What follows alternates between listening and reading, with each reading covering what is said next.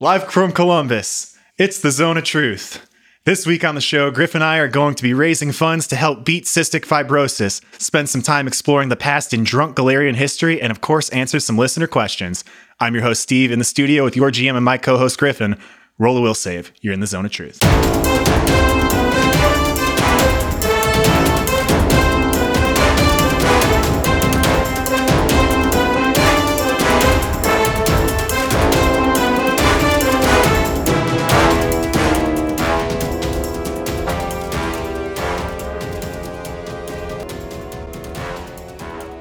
We're back And we're live on Twitch this time. on Twitch. Wow. When was the last time we streamed something on Twitch?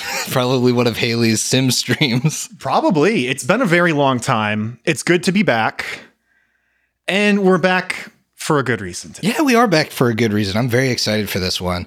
I've never done a charity live stream before. You know what? Neither have I. Really? Yes, I've never done one.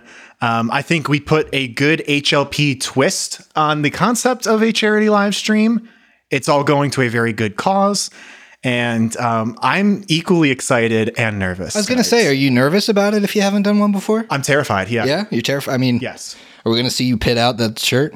Well, I, I was I was going to wear a lighter blue shirt uh, with a darker breast pocket. Now I got the dark shirt with the light breast pocket, uh, but I did not elect to go that direction because I was going to pit it out. Yeah. Yeah, I mean that that makes complete sense. I pit out everything I do, whether I'm nervous or not. So I'm not really, Right.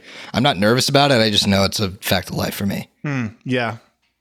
We really should be doing a anti hyperhidrosis uh, charity for our sweaty guys out there. Well, I, I feel like that's not as noble of a cause. no, it certainly is not. All right, let's kick things off. The initial structure of this is going to be just slightly different than your regular zone of truth. Um, first of all, Griffin, we're going to do this quick. What's on the table right now? What are you drinking at the moment? Uh, well, I'm having a mango white claw, but I also have my primary beverage this evening, which is a Pedialyte Advanced Care Kiwi Berry Mist. Yes, and similarly, my primary primary uh, beverage is a Pedialyte Advanced Care Plus uh, Berry Frost. Got that ready to go. My sidearm is this Fruit Smash Hard Seltzer. This is the Berry Blast Varietal. Um, I've had these before. They're pretty tasty. Crack that open, take a sip. And I'm going to key on the music here so y'all can hear what we're doing. This is a track called The Minstrel's Lullaby. That's by our friends uh, Derek and Brandon Feichter. It's a little loot track. Everyone likes that. Get it all loot. Yeah. Get loose and looty. Well, tonight's going to be loot. Um, so, before we get into our regular housekeeping for the HLP and just updates about uh, what we're doing in our personal lives, let's talk about why we're doing this charity live stream tonight. So, what are we actually streaming for? So, May is Cystic Fibrosis Awareness Month, and one of the members of the Carrion crowd, a, a really good friend of ours, Chris, um, not the Chris on the podcast, different Chris, uh, brought to our attention this charity that helps raise funds to battle this disorder. Uh, Griff, do you want to tell me what cystic fibrosis is? Absolutely. So, cystic fibrosis affects cells that produce mucus, sweat, and digestive juices, and the fluids become thicker and sticky, uh, which leads to clogging passages, and this is really impactful in your lungs. This typically develops into repeated infections of the lungs, and these problems are the cause of death in 80% of cases. So it's really it's a tough thing to live with. Yeah, absolutely. So, uh, speaking to that, I, I did a little homework myself to to learn a little bit more about cystic fibrosis. Uh, CF is we're we probably going to refer to it tonight. I, I knew it was dangerous and I knew it was bad, but I never really knew much about it. So, for folks that are diagnosed with cystic fibrosis, if you turn back the clocks 20 or 30 years, the life expectancy was like six months. Terrible. Now, through modern medicines and treatments, um, that that life expectancy has jumped up to about 40 or 50. But I mean, compared to someone who is not affected by this disorder, that's still a very short lifespan, unfortunately so. And, and I'm going to pass it back to you Yeah. to talk a little bit more about the, the person we're, we're helping benefit and uh, what this person goes through. Sure. Yeah. I mean, we are benefiting all cystic fibrosis, but particularly the Carrion Crowd has um, has met a uh, a lovely family in uh, Chris and his family, and um, he has a son. The Carson that's living with CF, uh, and we've actually had the pleasure of meeting Carson. Yeah. I think those of you watching live can see a picture of Carson on your screen and he's a he's a fun-loving kid. He's he's been diagnosed with cystic fibrosis, and that's tough. Uh, he had to undergo surgery uh, really early after his birth. Uh, he only had like a 50-50 shot to survive, and he pulled through. And he's 11 now, and he's still kicking ass. Um, you know, it's it's really tough to live with this. It's treatments. It's you know nebulizer pills. Um, all kinds of other medication, and uh, these things help him live a relatively normal life. Uh, but it's a lot, and the whole goal of this is for us to um, to raise some money uh, so that we can maybe make his quality of life a little bit better and the quality of life of everybody with cystic fibrosis right now. He's a great kid. We're so glad we've gotten to meet him. So Yeah. really excited that we're able to um, to do anything to help.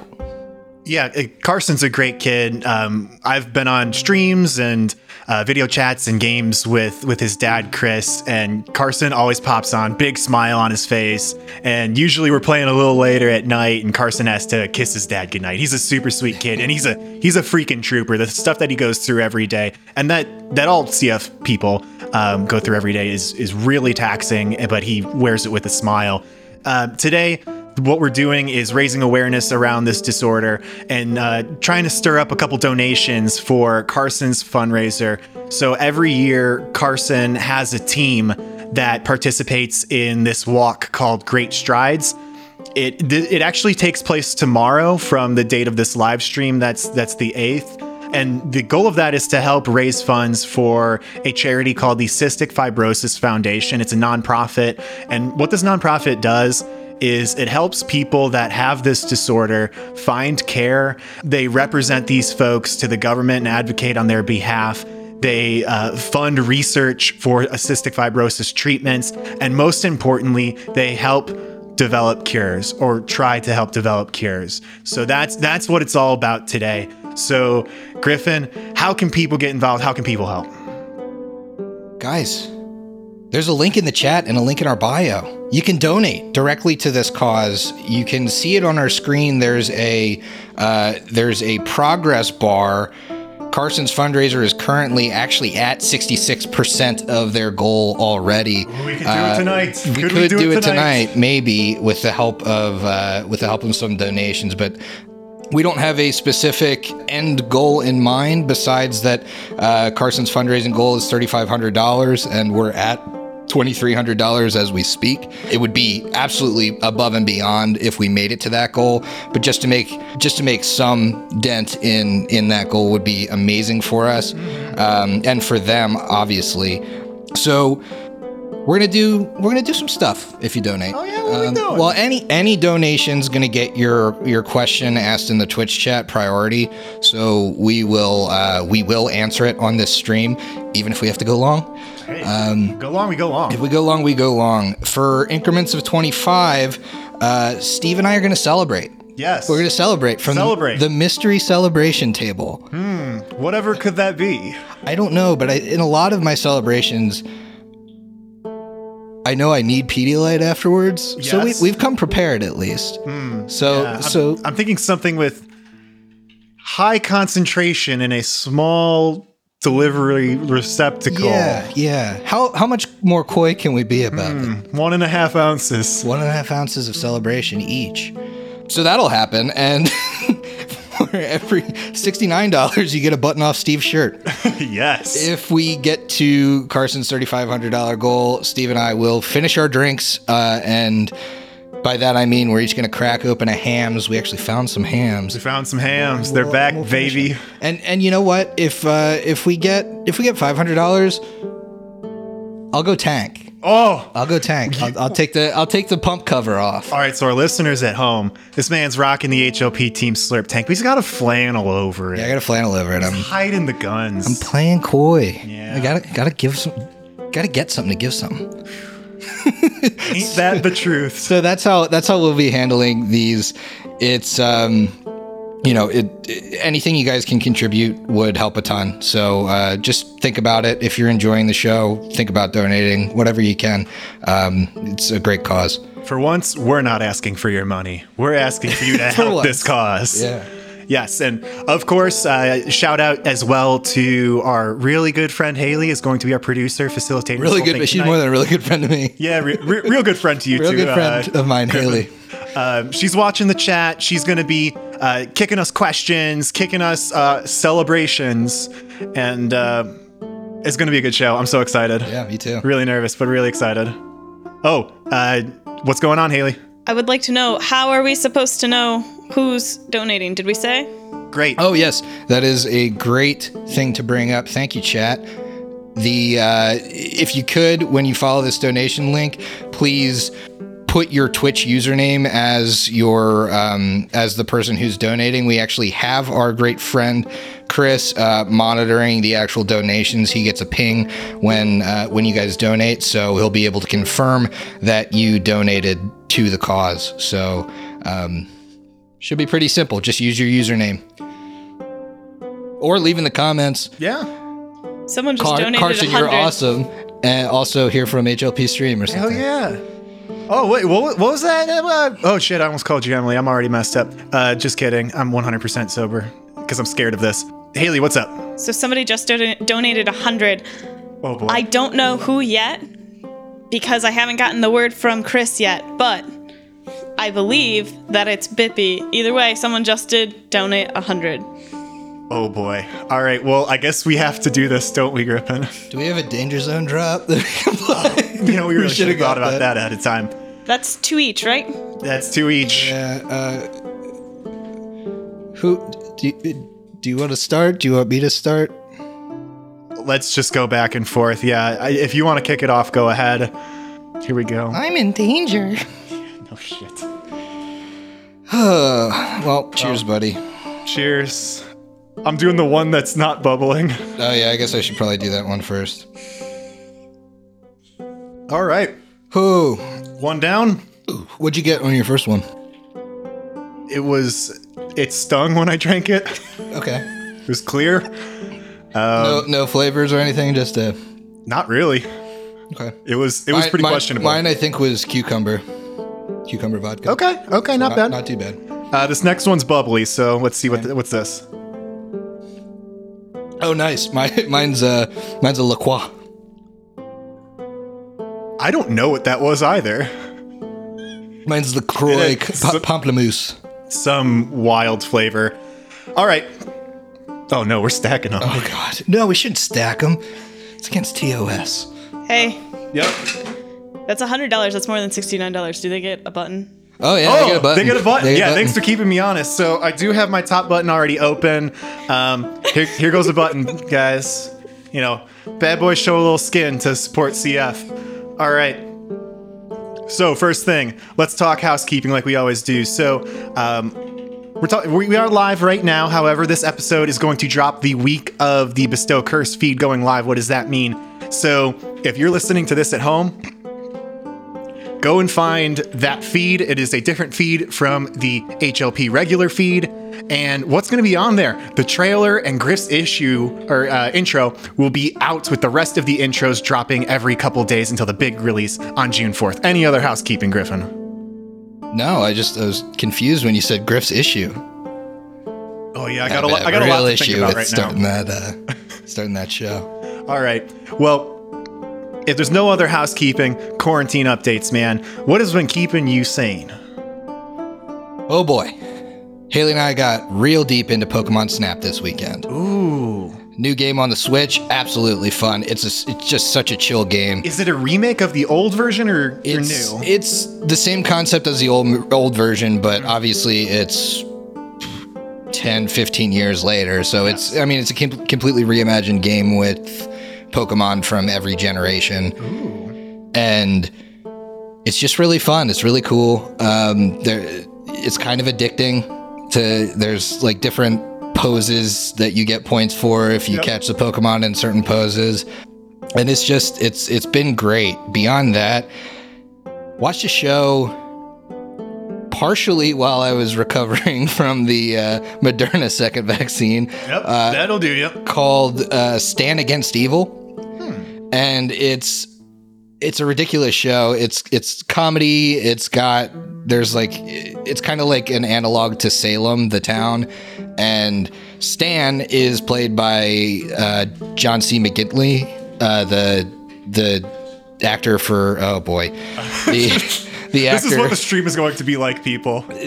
the actor for or that played um, Dr. Cox on Scrubs.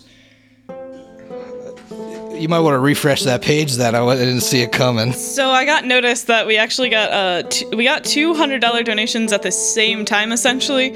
Um, one and so we didn't see when it bumped up. One was from uh, Ten Law Gnomes or Eric, Oh hell yeah! and that was another hundred bucks. So Thanks, buddy. Yeah, that's So why that should be button. at that should be at uh, two five eleven, shouldn't it? I believe Oh, jeez! Come on, guys. No, no, it jumped up way too high. It jumped up too high. This was a mistake. I don't know what that was. I think that was one of the margarita, uh, the uh, premix margaritas. Okay. All right, I got a clear liquid here. I haven't found out what what else What got is donated that? yet. No. What is that? Did you give me clear mouthwash? That That's fucked. that tastes like Dude, I just I just got like that tastes like cough syrup. What is that? I got a, a sickly minty one. That was pretty rough. What is that? All right. no, like I'm I'm concerned I just took a shot of Motrin for kids. That's what that tasted like. Oh, did you get the Rohypnol shot? You might have got the Rohypnol shot. Oh, come on.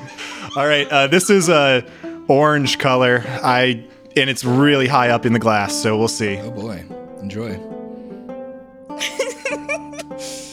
Yeah. So back to Stan Against Evil. Yep, go ahead. That show was bonkers because it had Dr. Cox basically as a retired sheriff uh, fighting off evil in all of its forms. And there's like a witch conspiracy and all this stuff. Uh, and it occurs like right after his wife, who you find out was a witch, dies. Cool. So, recommend it. It's pretty goofy, uh, but a fun watch. And then um, finally, the anime Jujutsu Kaisen. Ooh. Watch that. That's dope. The animation is really good. The concept is really cool. They're basically uh, fighting curses. And so curses like manifest as these different like horrifying creatures and they vary in power level and stuff. And so the anime starts with the main character like eating this cursed finger. It's like a it's a mummified finger of this guy that uh, that was like a super powerful evil curse, and um, and he eats it, and he has like a one in a million shot of actually surviving eating it, and he survives, and Oh, so wow. he's like possessed by this cursed old sorcerer. Um, and it just gets more and more wild from there. It's where I don't know if you've seen the like the TikTok or whatever that's like, "Thank you so much, best friend." Uh, no. It's where that's from. Oh, okay, cool.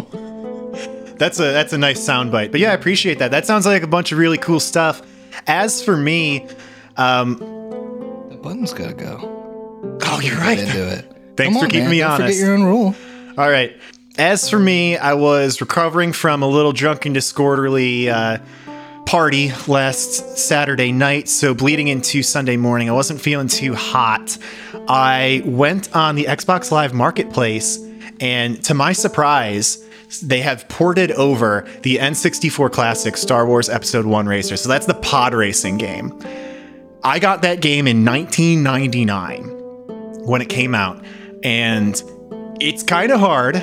Okay. I got to a course called Grabvine Gateway and could never pass it as a kid. Then, Did you pass it now?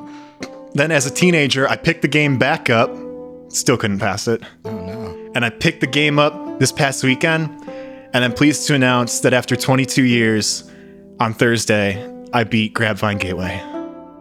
How much more of the game is left after Grabvine Gateway? Uh, like a solid third. Oh no! That's great. That's a part that you've never experienced. It's true. Yeah, I got all these new races, and I actually beat the race after that as well. Um, but things are going to get really difficult, and uh, really excited. It's a surprisingly decent racer for.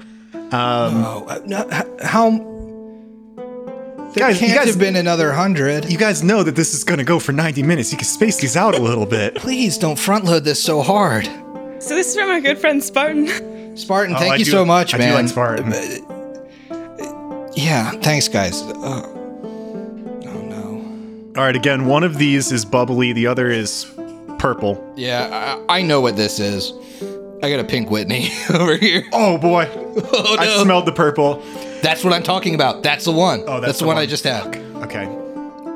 All right, so I'm really excited to eventually get to the point where I can unlock Sebulba Yeah. because he shoots flames out the side of his uh, pod racer, which is going to be really sweet. So I've been working at that, having a lot of fun. It's nostalgic as hell. It's that kind of I get the same like sense memories of like looking through old photos and stuff. Like um, the, the loading screens are the same. Like when you um, when you beat a race and, and you win, uh, you have Watto just grunting the Cantina Band song to himself. What? Okay. Can you can you give me like a? So yeah, you finish the race, and then the stats go up. You know, your your laps, your score, your ranking. I with want you to do the racers. sound bite. Give me the sound bite. and it's just he's muttering to himself. He's like, and that, that's not an exaggeration. He's just like kind of groaning it out. It's the weirdest thing. It was weird when I was a kid. It's weird now. But yeah, so that's back in my life, and I've really been enjoying it. And then the other thing is a little bit of music that I found this past week. So um, there's a band that I never really got into called From First to Last. They're the uh, they're the old screamo band that had uh, Skrillex uh, as the lead singer before he was Skrillex, and I guess at some point he left the band, and in 2015 the band brought on the one of the guitarists from the band Periphery to sing instead, and they produced a record called uh, Dead Trees, and it is like the most. It's it's new music to me, but it feels like old scream, just like very polished with today's like good sound production, old screamo, and I'm having the time of my life listening to it. It's so good. Hey Steve, you know what would uh, give everyone else the time of their life? You're getting called out for not having another button down from that last 100. All right, thanks. Or finishing that shot. I gotta finish the shot. I only have two buttons left. All right, here we go. Wait, how many hundreds is that? I think we might line up perfectly. I think that was three. I believe that was a total of 300.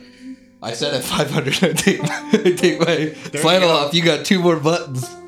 Yeah, and the thing is, like, I before I played this uh, episode one racer last Sunday, I went with Brooks and Emily to the pool and just fucking roasted under the sun. So like my chest is all scaly and scabby as uh, uh, the sunbird's peeling off. But I guess from a distance it looks kind of good. That's- Haley, can you move your head? Yeah, that looks pretty good. Okay. yeah, you're you're you're giving me uh, what's his face vibes? Vecrelby vibes. It, it is. Which, it is which vibes. by proxy means you're giving me. Um, why can't I think of his name? Ed Robert Cullen. Pattinson? Robert Pattinson Oh wow. vibes. I got bad news for you, Griffin. I'm changing the casting. He's cast after me too. Of course he is. nah, I just thought that kidding. from day one. all right. Well, that was all. Oh, and I'm watching all the Saw movies again. Just halfway through Tag four. that on. All right. So that was our updates of what we've been up to lately. Besides just rolling through celebrations. Um, We've our- really been celebrating quite the celebrations. Yeah, uh, pretty pretty early on we've been celebrating. Uh, so this segment is something that we haven't done on the mainline Zone of Truth show before. It is called Drunk Golarion History. Uh, do you want to tell us a little bit about what this segment is, Griffin? You're the one who came up with it in the first place. yeah, so drunk Golarion history is drunk history, but for Golarion stuff. Clever. Uh, we're not gonna obviously, you know, we don't have the production studio to act them out, but we're gonna. Geez, I'm I'm already feeling a little buzz, Yeah. so we should be good. We're gonna um, have some drinks and explain a piece of Golarion history, or or an area in Golarion, or how it came to be. Yeah, that's that's very exciting. Um, I am going to be presenting the rise and fall of the Ghol-Gan Empire. And Griff, what are you going to be presenting tonight? I'm going to present the little bit of the history of Zon-Kuthon mm-hmm. and how the nation of Nidal was formed. Oh, how cool is that?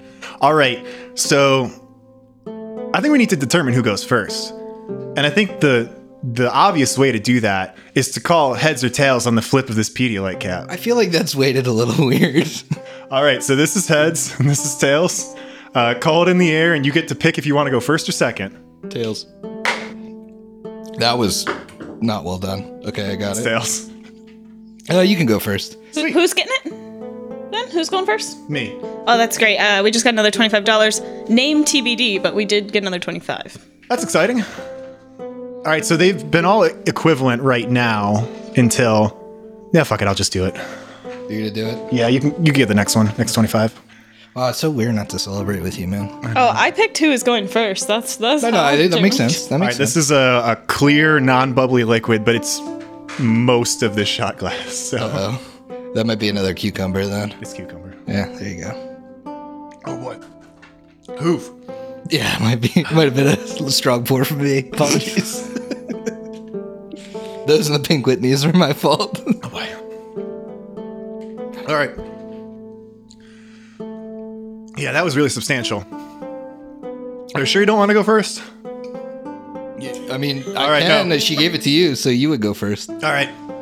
So the Ghol-Gan Empire was once a magnificent Cyclops civilization that was made great by their gift for prophecy, um, that ent- eventually degenerated into worship of alien deities, bloody rituals, cannibalism, and ultimately collapsed. It's it's a uh, it's a civilization of Cyclopses that all lost their minds and killed each other, and then they went extinct. So this is going to be very exciting to go through. Does the name Ghol-Gan have any significance? Or are you going to get there? I actually don't know. It's not named after like a god or anything. That's a good question. I- It did not come up in my research. That's not to say that it doesn't. It just could be cool sounding. It probably does just sound cool. Yes. So, uh, who are these people? So, these are uh, Cyclopses, so the one eyed kind of giant folks. But this civilization um, was made up of Cyclopses that had a propensity for um, gifts uh, such that an oracle would have of prophecy. They had lots of soothsayers. They were powerful and intelligent engineers, and uh, they were. It's an empire, so they had these great, um, prolific emperors. If you are adventuring today in Golarion, or rather in the, you know, today in the timeline, um, you might come across across some cyclopses, and normally they're brutish beings that are more like hill giants or something. They just want to smash and kill you quickly. Um, but those aren't the same type of folk that would have been in the Ghol-Gan Empire, at least in its rise. Um, those are the those would have been the outcast cyclopses that survived the collapse of this big empire and just kind of roamed. Oh, that's so interesting. Yes, this is gonna get good, man. I, I think there's some really juicy stuff in here. So, the the Ghol-Gan Empire had some, some really good stuff for them. Like I said, they were uh, powerful engineers. They mastered bronze, iron, steel, and stone. Um, in fact, they really took pride in their stone armor, and the more uh, excellent looking your stone armor was usually corresponded with how rich and powerful you are to the point where um, there were cyclopses that wore such ornate big stone armor that they just looked like statues if you didn't see them move or talk Was there a reason it was stone?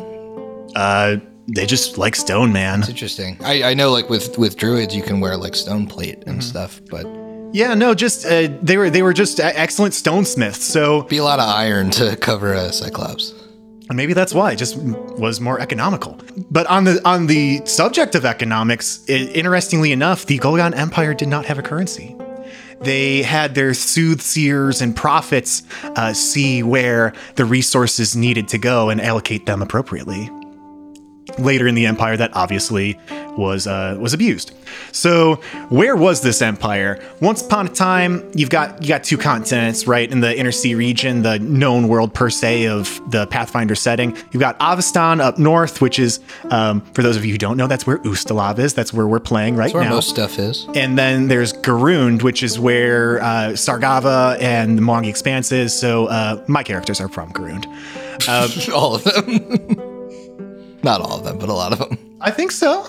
Well, it Link Was Legacy, Mr. Serpent no. from Garund? He's from the Sodden Lands, baby. Oh my god. Yeah. Hey, Steve, I got word, by the way, that one came straight to you from Krusty Cross. Oh boy. Thanks, Chris. Love you too.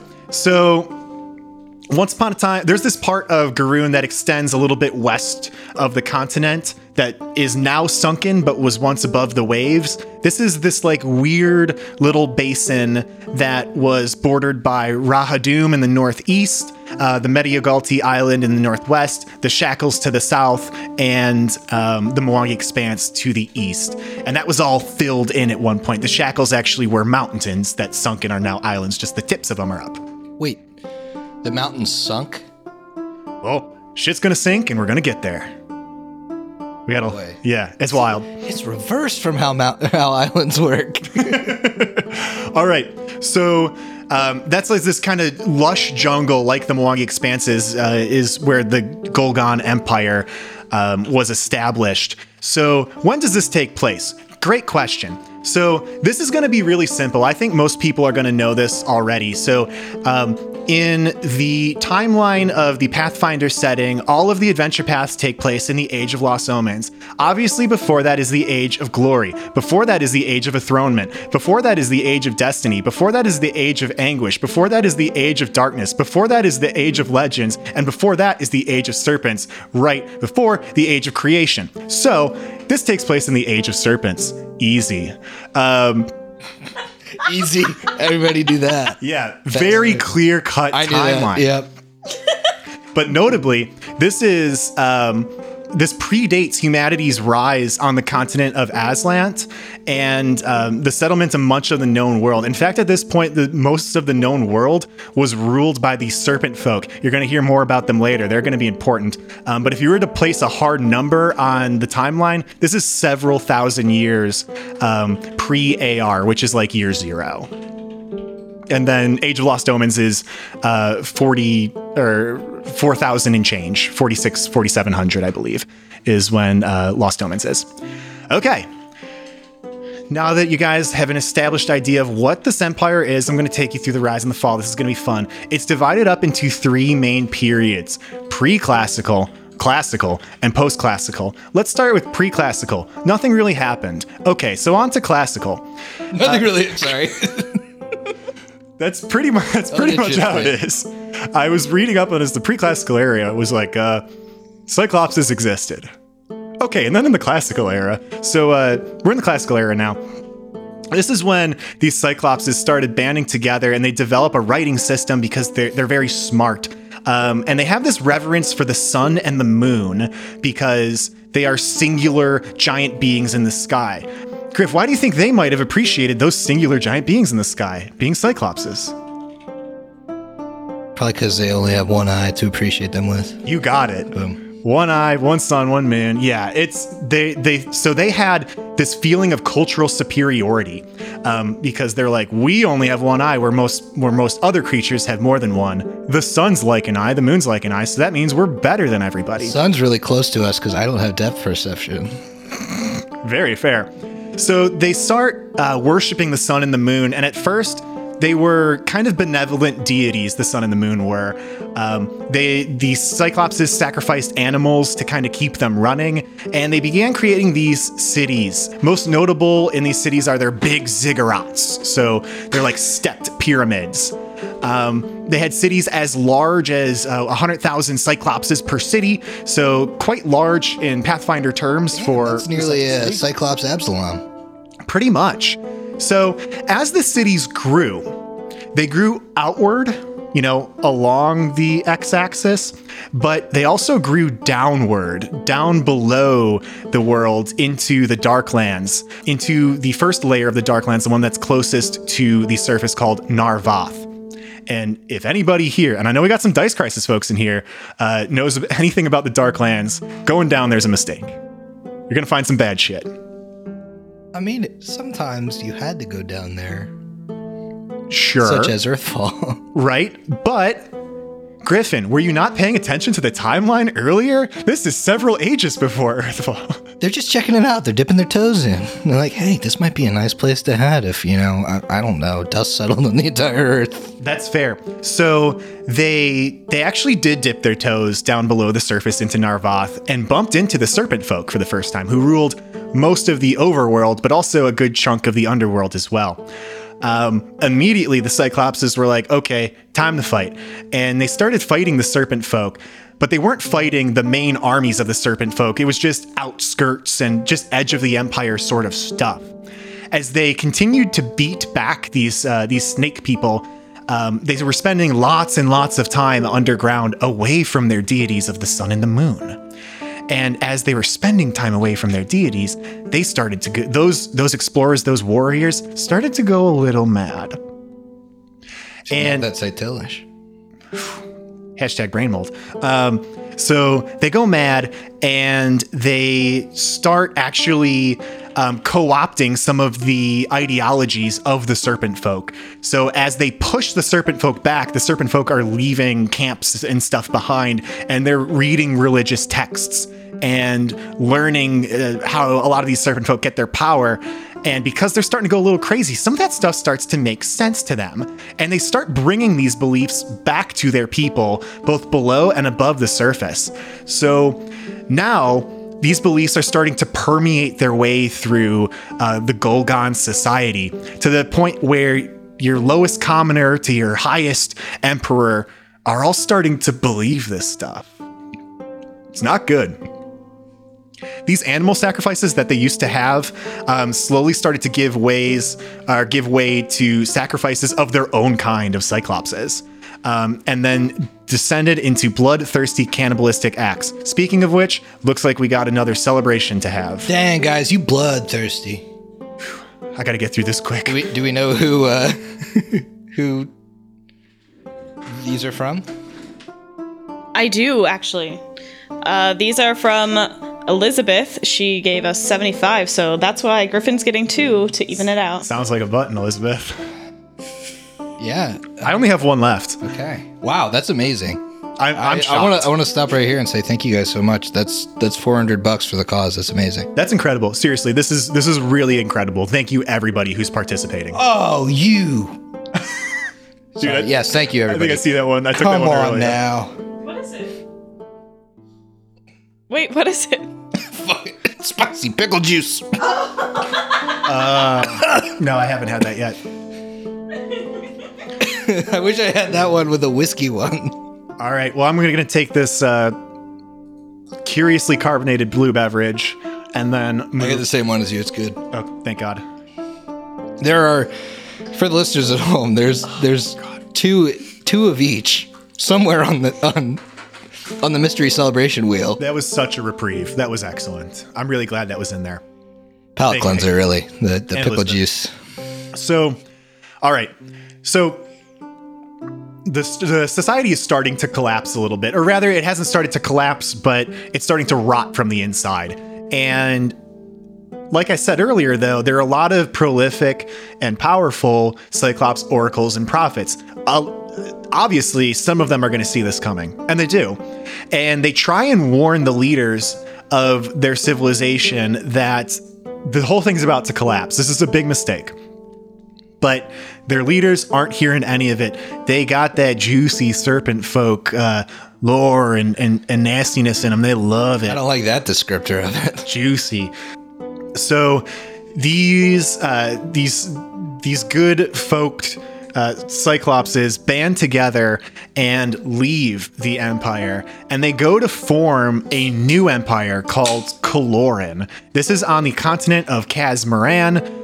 This is east of the Inner Sea region, so east of Avistan and Garund, in what is modern day Iobaria. And they also settle in the more remote island nation of Iblydos. All right. So, the Cyclopses who remain behind be keep going with their descent into uh, into madness and disaster. Into the post classical era by reinterpreting their old gods. Instead of benevolent beings, the sun became a ruthless oppressor to be appeased with mass slaughters and rivers of blood, while the moon was celebrated by appalling debauchery and unspeakable acts, which I imagine Debauchery? Come on, man. Debauchery, um, Debauchery. which is probably uh, code for for fucking. It is code for fucking. You did. Hey, hey, Steve, you got a specific question about your Drunk Golarion history. Yeah, sure. Was What's up? that is that the Australia analog? Like in our canon?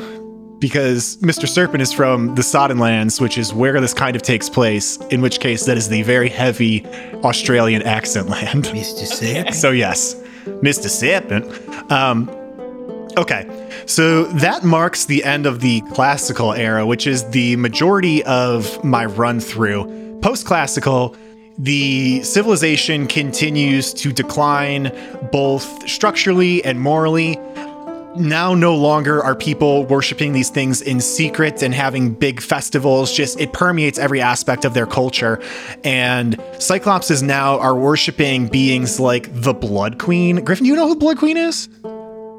No, I don't think I do. Neither did I. She's a powerful outsider that lives in the shackles and is like CR24 or something and is like some sort of somewhat demigod, but just kind of lives on Golarion. Didn't know, about I know a couple of those. Yeah. I know a couple. Yeah, nothing like that in Curse of the Crimson Throne. No, I- None of those. No, I wouldn't worry all. about it.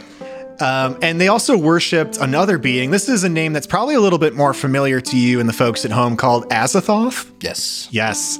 Um, very Lovecraftian, very nasty. Um, at the very highest level, I have a summary that's just Azathoth is a gibbering mass of destruction as large as a star. He's Azathoth. Yeah. Baby.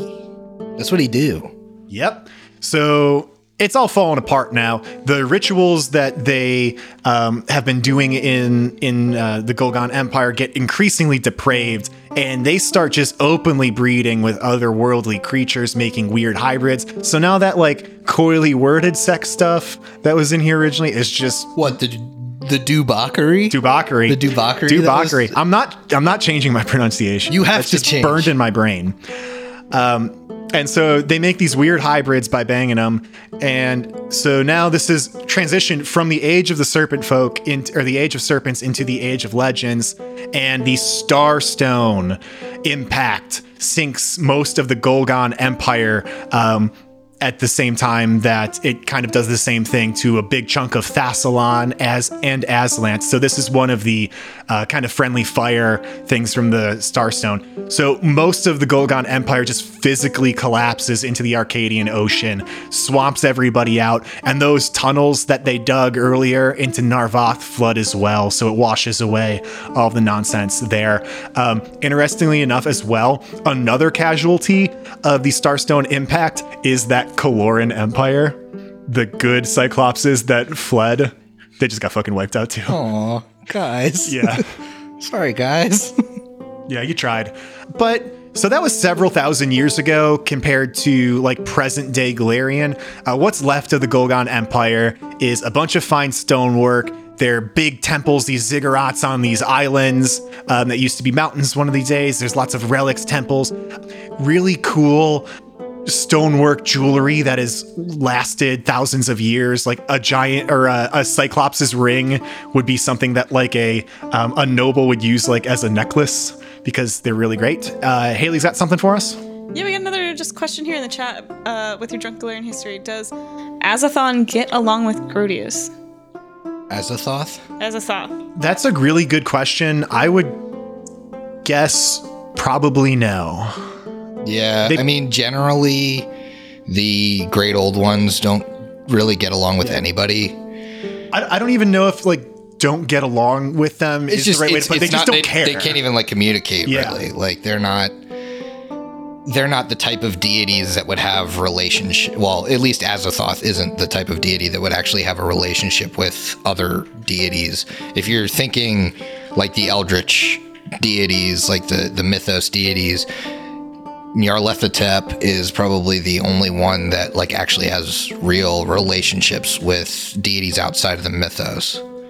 Yeah, their their goal they may have similar-ish goals, mm-hmm. but they're so Well, they, far it's just apart. they don't really even Yeah. have goals. Like Right, if you're if you're Azathoth, you don't really have goals. You're just Right, you can kind of lump them together in like a general. They just want to see stuff destroyed way, but that doesn't mean they care for each other or even acknowledge each It's other. weird. Groetus might have like a one-way relationship with Azathoth, right? Because Yeah, like Groetus yeah. is all about the end of the, you know, the end of all things, and Azathoth kind of brings that forth. Mm.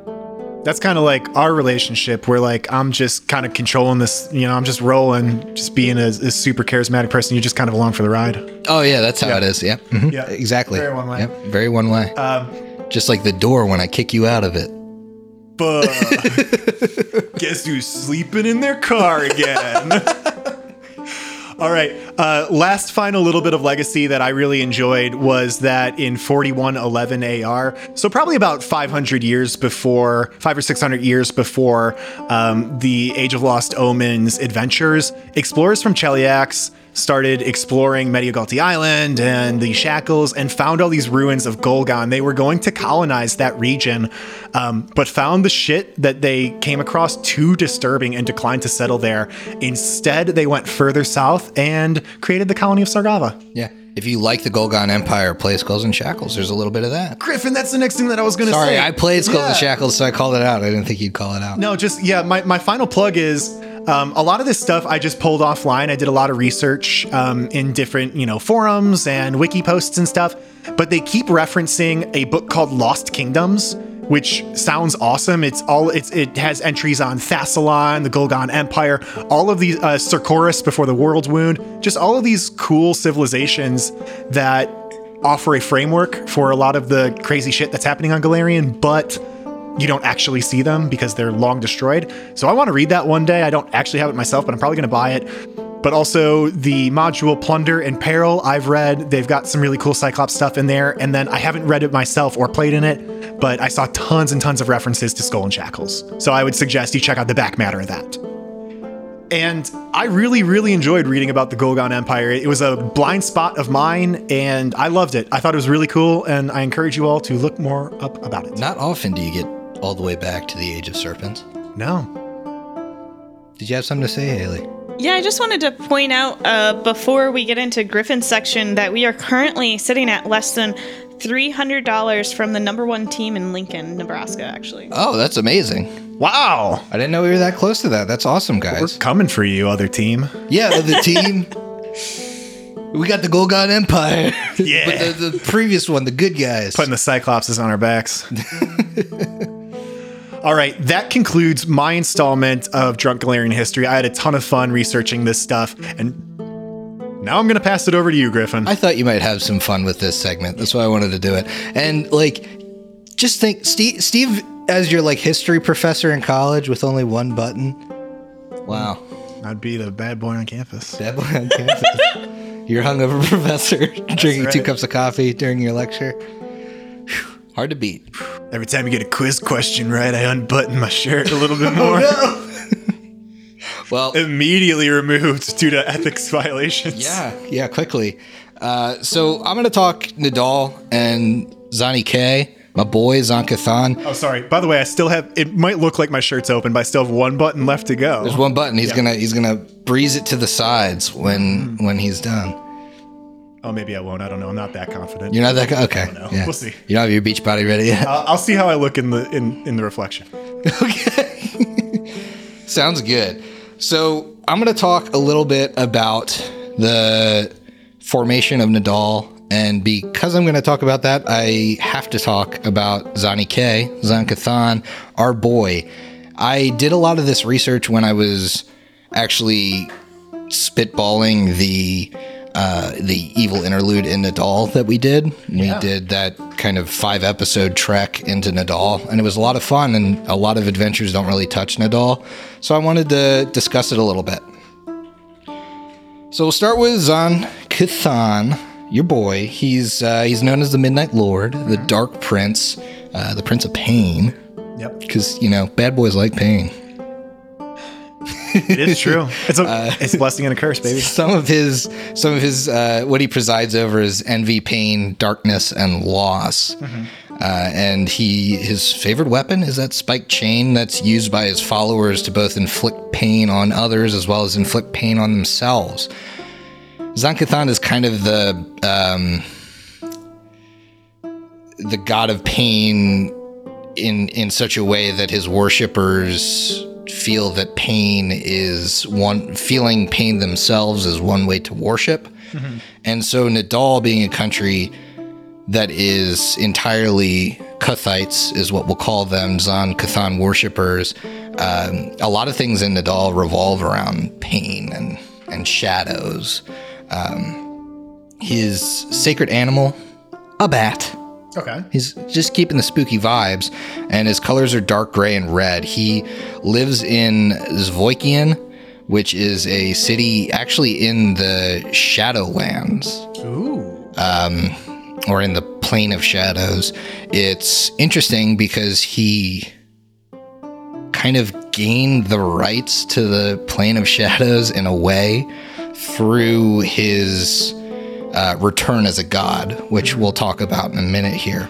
His sacred text is called The Umbral Leaves. You guys actually, uh, this was one of the books that you found in Lorimore's locker. Yeah. Yeah, so The skull with the chains on it. yeah, Yeah. we're going way back. So when we talk about Zon-Kuthon and we talk about the history of Zon-Kuthon, he was not always this evil deity. He was actually known as Dou-Bral before he was Zon-Kuthon. He's the brother of Shelyn and the son of the spirit wolf Thron. He was a deity of uh, good things. You know, he was he was very similar to his sister Shelyn and a lot of the things that they presided over. But after he, along with the other deities, did battle with and sealed the rough beast Rovagug into the Dead Vault, uh, Dou-Bral actually grew jealous of Shelyn. And that started a path that he never really returned from. He started this jealousy, and that kind of tainted what he was all about, what his um, what his deific domains were as a good aligned god. So, with that jealousy in mind, he abandoned Golarion for the dark places in between the plains. And when he got there, he got twisted by something that could madden even a god. Uh, something like an old one, potentially, although we don't really know.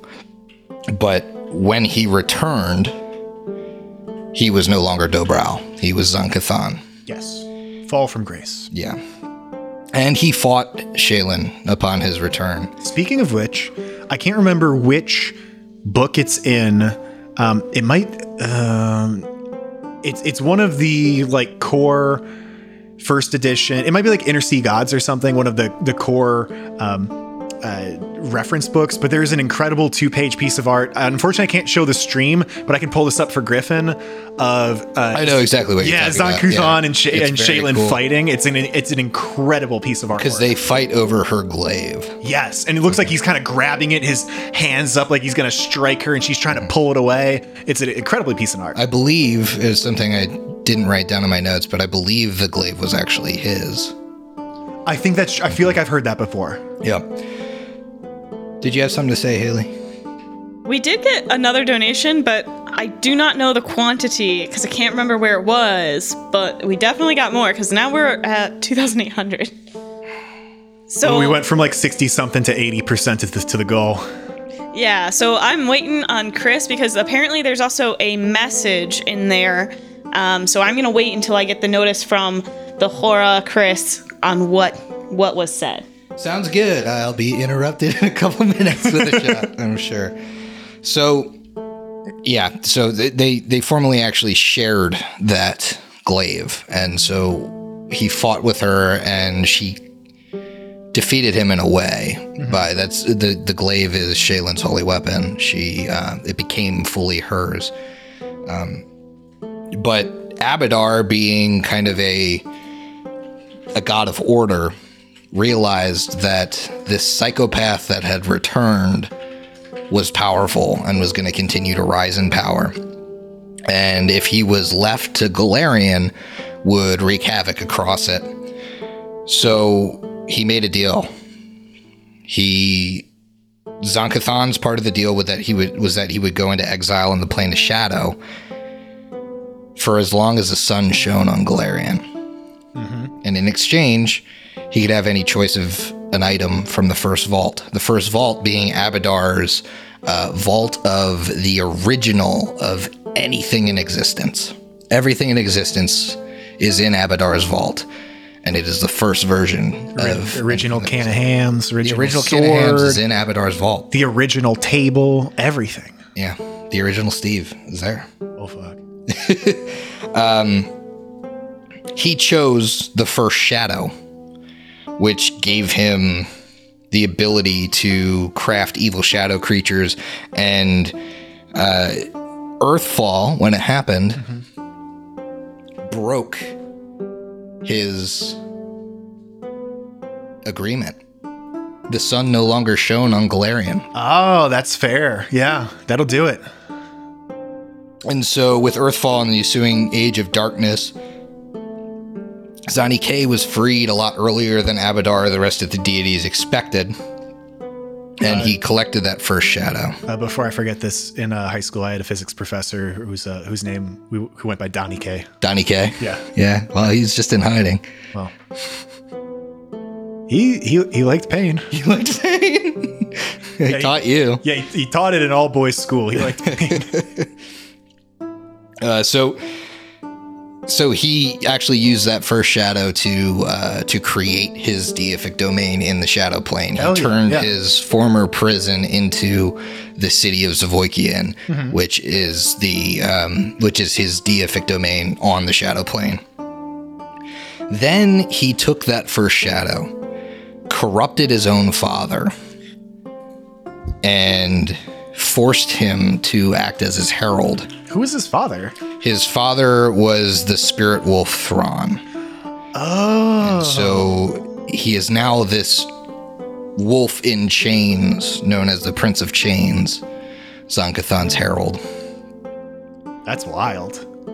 So, with a little bit about Zani K out of the way, we're going to talk about Nidal. And we're going to talk about Nidal similarly to you before the Age of Darkness mm-hmm. and before Earthfall. It was actually the, the nation, or where the nation would become, was filled with a great plains and it was filled with Kelid horse lords Okay.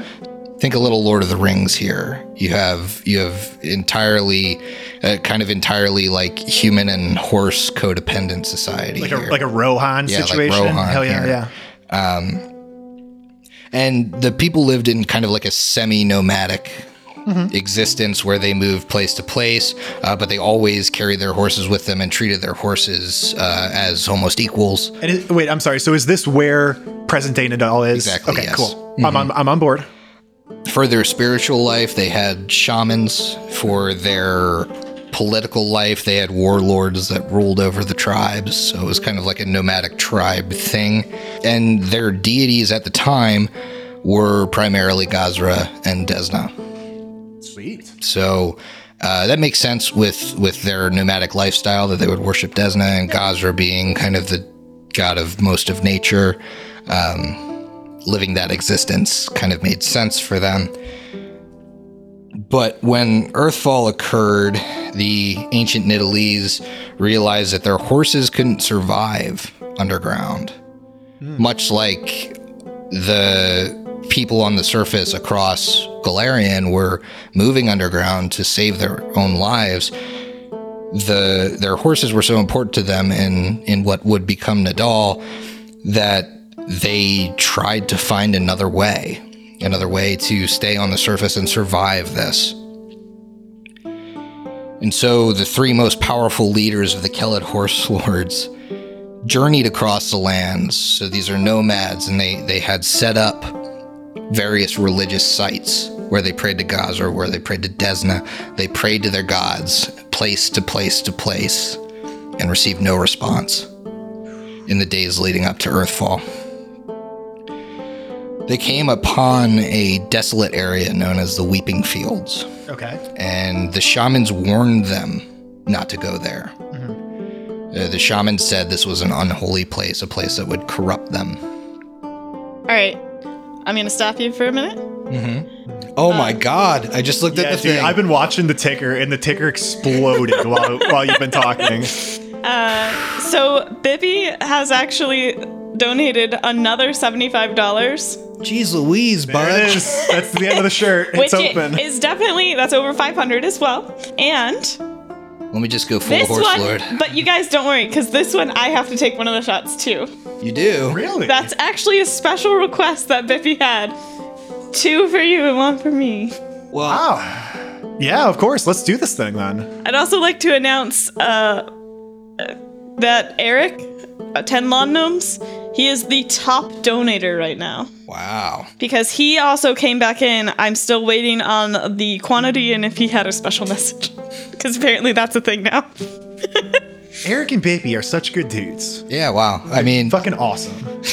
guys are carrying it. uh, so. Thanks, I guess. Oh, I just had that margarita one. Bruh. That one's pretty tart. I almost prefer a shot. Yeah. Spicy pickle juice. Not bad. Haley, what'd you end up with? Do you know? I actually think I ended up with the same thing that I'm drinking right now. Come on. Sorry. Come on. I, d- I didn't mean to. I just Boys are putting in work back here. I picked a clear one. Now we have an uneven amount of shots. Well, I'm still one ahead of you. Because I got a 25. Yeah, but then I had three, or I had two, and you had one. Yeah, they're, they're Oh, okay. I didn't realize it bounced back out. Yeah. It, it always will balance out because I get one after you every time. I mean, I mean, yes. I unless just didn't unless if we somebody leaves ahead us yet or on not. a, yeah. on a 25er. Um, so, as I was saying, the shamans warned these three leaders that Like, don't go in the sterile. The lands or Weeping whatever. Fields Weeping Fields. That's what I we're meant. not we're not a place to be fucked with, but Mm-hmm. the lords refused to turn away from potential salvation. So they saw the Weeping Fields as an area with an unknown deific presence. And they gravitated towards it because their own gods weren't answering. Upon reaching this area, they began to hear dark whispers of salvation. And suddenly, before the three lords, a rift opened to the shadow plane, and the whispers became screams, promising dark power beyond their imagination through submission to the Midnight Lord.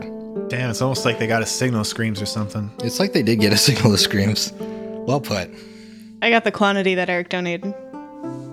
Okay. He did another 125. Damn. Damn, dude. Wait, that Oh, means wait, more. wait, hold on, hold on. I'm, Wait. I'm less excited about this now. But But Eric, But it. Oh no no no no no! I know what this is. No no no no no Oh. no no no no. Each of you got a Malort, and then I took one because it's 125. well, thank you for your service, and Eric, thank you for helping defeat cystic fibrosis. And and us. Thanks for helping defeat us. Yeah, we're gonna we're gonna have a more shot.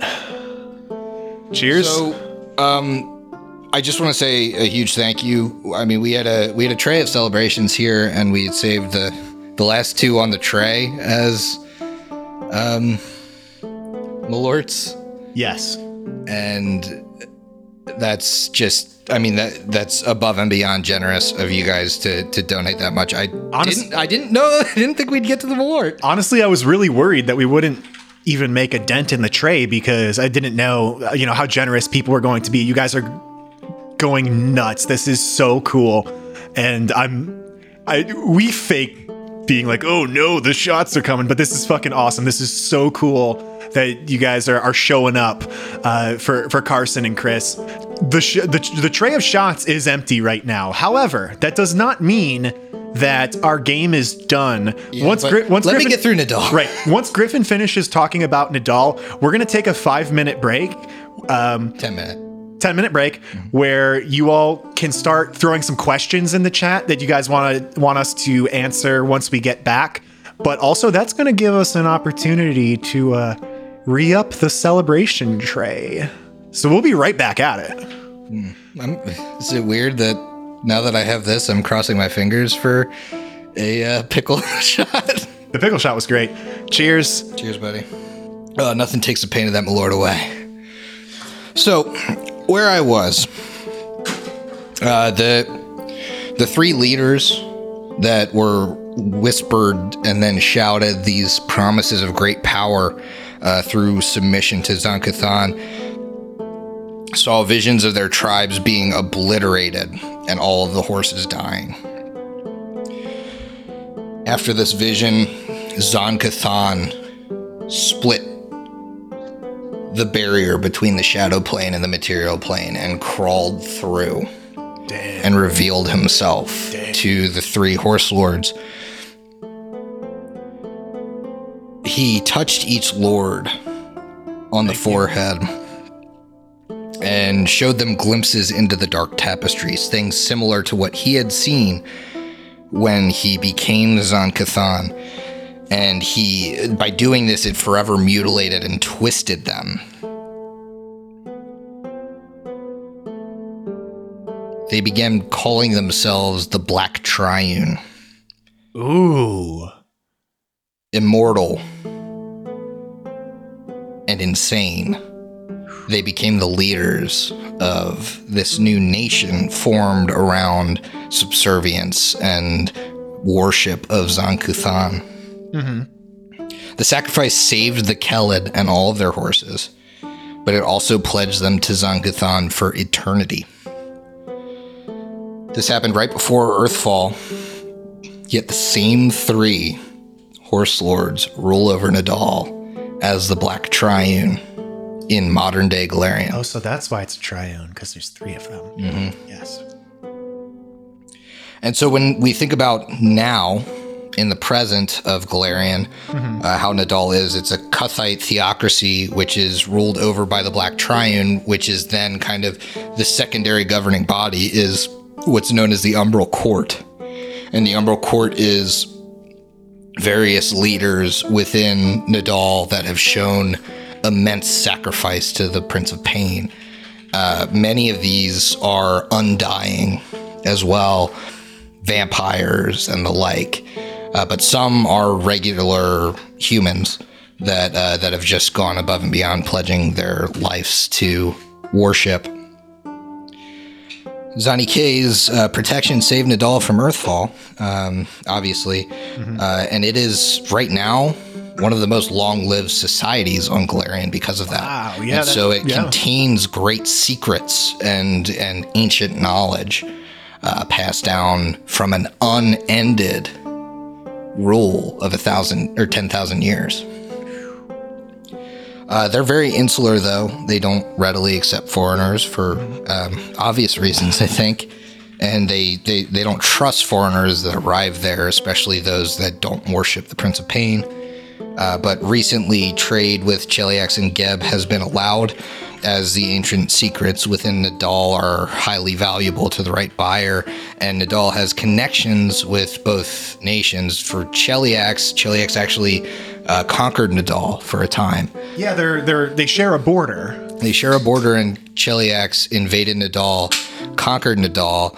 Nadal actually was able to reverse influence Cheliax and get like get the worship of Zon-Kuthon across that border. And then they eventually became independent.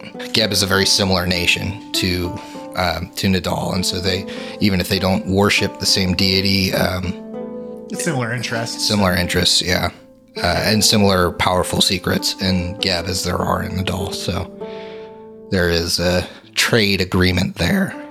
Pretty far apart too. So that's that's interesting that they found each other and uh, Yeah. have trade routes and stuff. Yeah, it's very interesting. Nidal's a place that I feel like just isn't really explored in a lot of Pathfinder lore. It definitely gets tangential touches with Yeah. a lot of adventures because it is, as you said, so close to like Cheliax and, and many of the other inner sea um settings that adventure paths are based in. But there's not a ton happening specifically in Nidal. Yeah, there's I, I've read several adventures that take place in and around Cheliax, and there is all I feel like in all of them there is a little bit of bleed over. There's like an sense, Nidalese yeah. guy in, in town, like a, Zon- Yeah. a Kuthite, and he like does whatever. You'll fight one kyton. And Yeah, you'll be yeah, like, yeah. ooh. Um, I I know the module Midnight Mirror Yep, takes Midnight place Mirror there. Um, and then there's there's a couple uh, novels right that I think you've read. Yes, there is. Um, I think Shadow Glass and Shadow Blade are the two. Okay.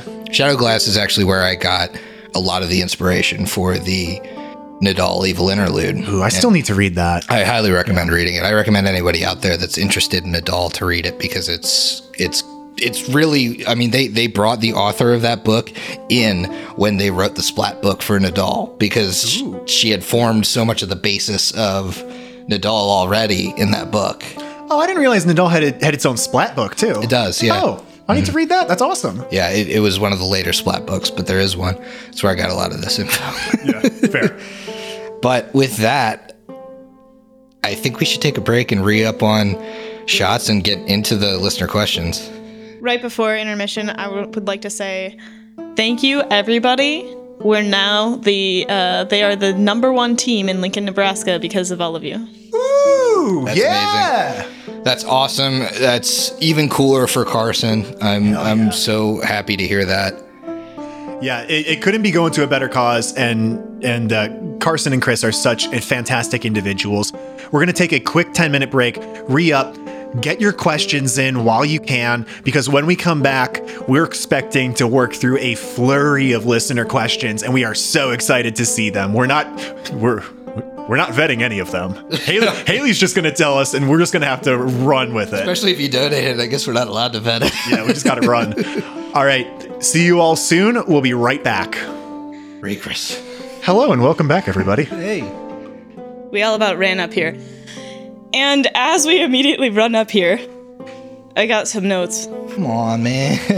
while we're on break. um, I just give you guys a, the living history of Nidal, and you're gonna do me. I know. Do me dirty. But uh Trey just donated $169. Damn. Another shirt you can take off.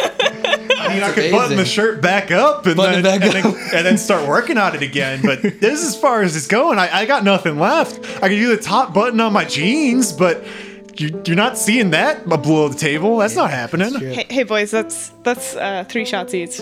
Each. Just Is it? No, it's not. That's. Oh yeah, yeah, it is. Yeah, it is. The math checks out. Checks out. Unfortunately, the math checks out. All right, here we go. Haley's lining them up. Uh, Haley, I think you mean three celebrations each, Uh, yeah. because obviously we're just celebrating. Because again, this is ridiculous. This is absolutely ridiculous. This is almost a thousand dollars. Completely unprecedented. We had no idea how amazing this was going to be. Oh. All right, and uh, just so you guys know, Steve got the special debauchery, or however you said it. Debauchery. Debauchery. the debauchery shot. All right. And uh, Haley, what's in that shot? Oh, it's uh, it's Midori cream and salt Why? because it's green and milky and salty. That is what was requested. I only do this because I want to beat CF. I will fight CF. I feel That was some whack shit. Yeah. Holy at, crap. this, at this point, I, I feel like I'm being assaulted. and so, I'm even more adamant. We are at 91%. We're getting there tonight. For the love of God, we have to. All right, we're working our way through. Uh, Just tell Chris I, I hope Carson's not watching. God, God, if he is, I'm, s- I'm so sorry. I love him, but I don't want him to have to see this. So we do have questions in the chat. Well, that's amazing because that's what this segment is answering listener questions. All right, so Bippy has asked, "What's a piece of Golarion history you wish you could drunkenly reinterpret into reality?" Ooh, that's uh well, I I have one that uh, nobody really knows, but I I think the idea of making a movie out of Cayden Cailean's Ascension of the Starstone would be amazing. Whoa! I didn't know we were making movies out of this shit. Well, he That- said no, interpret, great he said idea. interpret Yeah, it into reality. Like fantastic. that would that would literally be like The Hangover too. That's what they should have done The for Hangover, Hangover, too. Cola, and Starstone. Uh, yeah, yeah. Um, gee, Ooh, because it's it's top of brain right now. I don't know that this is my best answer, but I would like to have a completely goofy movie, much like Like that kind of movie? calm down. Um, that is um, that's like Geostorm, but it's during Earthfall. Earthfall. it's actually Geostorm. Yeah. it's the day after tomorrow. Yeah, right. It's day after tomorrow, Earthfall. So all of these enormous civilizations are collapsing, and um, you've got a select few heroes who are trying to stop it, and cl- uh, clearly they can't. I think part of this question was like, which one do you wish was real? Which I don't think. Uh, I wish the Serpent Folk were real. All right, next question. Move on. Yeah, we do have another um, question. It's kind of silly. It's fun, but it's from our top donator, which is so it's from Eric. Where in Golarion is Carmen Sandiego? Ooh, fuck. Fuck, that's a really good question. That is a great question. I think she's. Um, I, I've got an where I answer. hope she is. Okay, go ahead. I hope she's in the uh, the Emerald Citadel or whatever. The Emerald uh, no, no, no, no, no. The the flying castle that had crashed. That is uh, Xanderghul's previous castle. I hope that's where she is. Because we going there in Return of the Runelords. No, we're we not. going there. Yeah, we are. Yeah, uh, yeah, that's that would be great. Um, I'm gonna say she is going to keep in with, um, you know, what she does in real life and go to somewhere that has a very direct analog to a place in uh, real world history. I think she's going to Galt. Galt? Yeah, Yeah, Galt would be cool. because I could see Carmen Sandiego chilling in France, and Galt is, I mean, honestly, probably the thinliest veiled. There's a couple thin veils. but yeah, Galt's literally revolutionary France. Yeah, so I'm gonna say Carmen Sandiego is in Galt, and uh, maybe she had a tough time of it, and one of the guillotines got her, and uh, her soul is stuck in a guillotine blade. What if you actually found Carmen Sandiego in Russia in Reign of Winter? and brought her back. Griffin, that's really good. Follow up from Bippy. Yep. Vigilante or is- investigator? Oh, I think she's an investigator for sure. well, as much as I would want her um, to blend in with the local populace and hide like a vigilante, Carmen Sandiego has been inspiring generations. So she would be an investigator because they have inspiration. Oh, nice. Is there an inspiration? Is there like an investigator archetype or one of the one of their different inspiration pool things that lets them use disguise with inspiration? I'm sure there is. I'm sure there's like the spy investigator or something. I don't know if there's an archetype, and I might be getting this wrong, but there is a an investigator talent that's something along the lines of like underworld investigator, mm-hmm. and so you get free invest i- i- inspiration to things like disable device and stealth. I would assume that disguise is part of that. That would be so. Yeah. That that would be what I would say. Carmen Sandiego. Yeah, is. so she's got that perfect blend of both. If you got inspiration on disguise, Oh yeah, she hiding. she's hiding. She's probably better at a vigilante. better than a vigilante at it. No kidding. Vigilante can only turn into one thing. All right, Haley, what else you got for us? How are we doing on donations? We taking any drinks? Uh, that number looks higher. It, it is higher. We will be. I'm waiting on that confirmation, so don't worry, it's Thank coming. you so much. I, I feel so bad because I keep sighing at these donations. I, I'm over the moon that you're donating, but I'm just I'm looking at the the tray number two and I'm I'm feeling it in my bones. Tray number two is intimidating. However, Tray number two has made a successful intimidation check on me, and I am shook. yeah, I'm, I'm voluntarily taking the shaken uh, condition. However, we have defeated tray number one. And that's a good thing. It's only up from here. Well, you say that. So, Eric has asked another question, actually. We've got two in a row from him since he got his in lightning fast. Yeah, he, de- he deserves questions. Where on Golarion is the place least likely to be the setting of a horror story? Ooh, that's actually really that's kind of counter to what we normally talk about. Uh, very interesting though. Ooh, I, I, I've got a, I've got a knee jerk answer. Go ahead. Molthune, just kind of a random, half settled place. I, th- I I don't think there's Uh, like anything particularly interesting about it. It just kind of exists as a frontier area. And you could set horror there, like I could easily set horror there, but compared to like a Nidal or a Cheliax or or Galt or or, or a Syrian, there's just not a lot special about Molthune, or maybe like Isger too. I think for me, Like just not special. Nex is so high concept, like mana waste, like steampunky, Yeah. that it doesn't give it doesn't give me a horror vibe at all. Like I find I find it really hard to blend steampunk and horror to good effect. I know you can do it, but like Bioshock has done it, but Yeah. like it's just it's not it's difficult. definitely not my go-to for horror, and I think so. I think I think Nex is where I'm gonna go with that. All right. So, Oh, I uh, got a low one. I know that's. Uh, oh, fuck. You gave me both of these. oh, sorry. Not that sorry. All right. Well, You monster. so we got a $100 donation here from Allard at the Dice Crisis. Whoa! Allard, what the hell, man? Thanks so much. They've actually, the Dice Crisis, this is the second time someone from the Dice Crisis or the Dice Hi- Crisis in general has donated a $100. So um, the first 100 was before this. So they're just.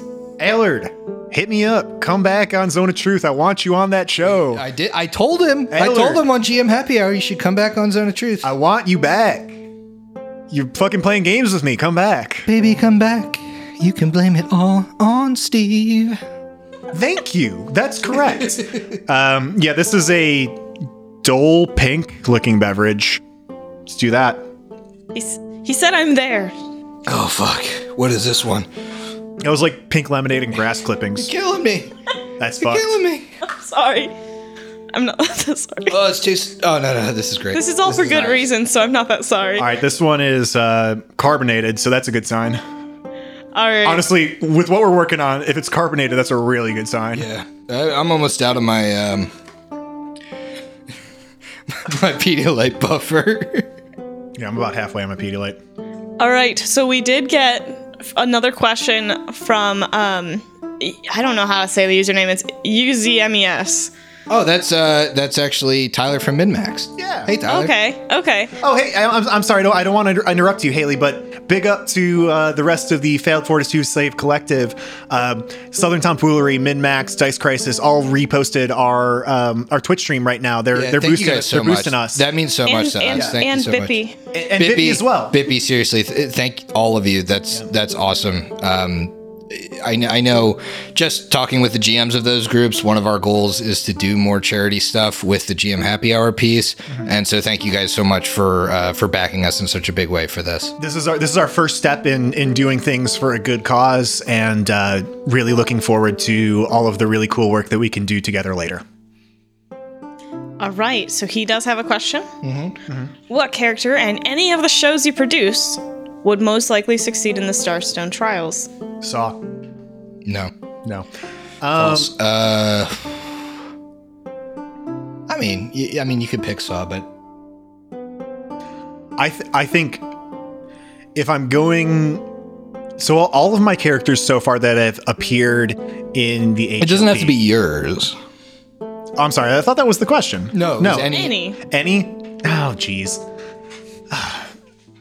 It's got to be one of Emily's characters, either either Freya or uh, or Lyra. They're so pure of heart. I'm gonna kick it to Freya. She's she's got she's a little tougher than Lyra, but they're both very pure. I'm gonna kick it to Divina, and say, You're out of your fucking mind. I'm gonna say that Divina predicts You're wrong. that she will succeed the test of the you are Star you are out of your fucking mind. and then mind. through GM Fiat, it happens. No. no. Yes. You are wrong. that is the wrong answer. Is it the wrong answer? but it's the answer I like. Maybe it's Batumbe since you've been so fucking lucky for so long. That's a very fair point. The dice might not be in your favor, but they're in your favor when they're rolled against you. They're in someone's favor, yeah. All right, so we do have a follow up to that one from Bippy. Mm-hmm. Who would fail the hardest? Uh, Igmar, no doubt. I I mean, just I- Igmar wouldn't. I feel like that requires like next level stuff, and Igmar is a very grounded character. Yeah, uh, Ikmer is very good. I will also, um, Not that I don't love Ikmer, and if he was a deity, that would be fucking ridiculous. But I will also say, uh, Godfrey Leafbottom from Link Legacy would have a tough time because he's he's he's going to get in a tough situation, try and use his like spirit magic, and then uh, roll something terrible and cast, cast a terrible spell and fail.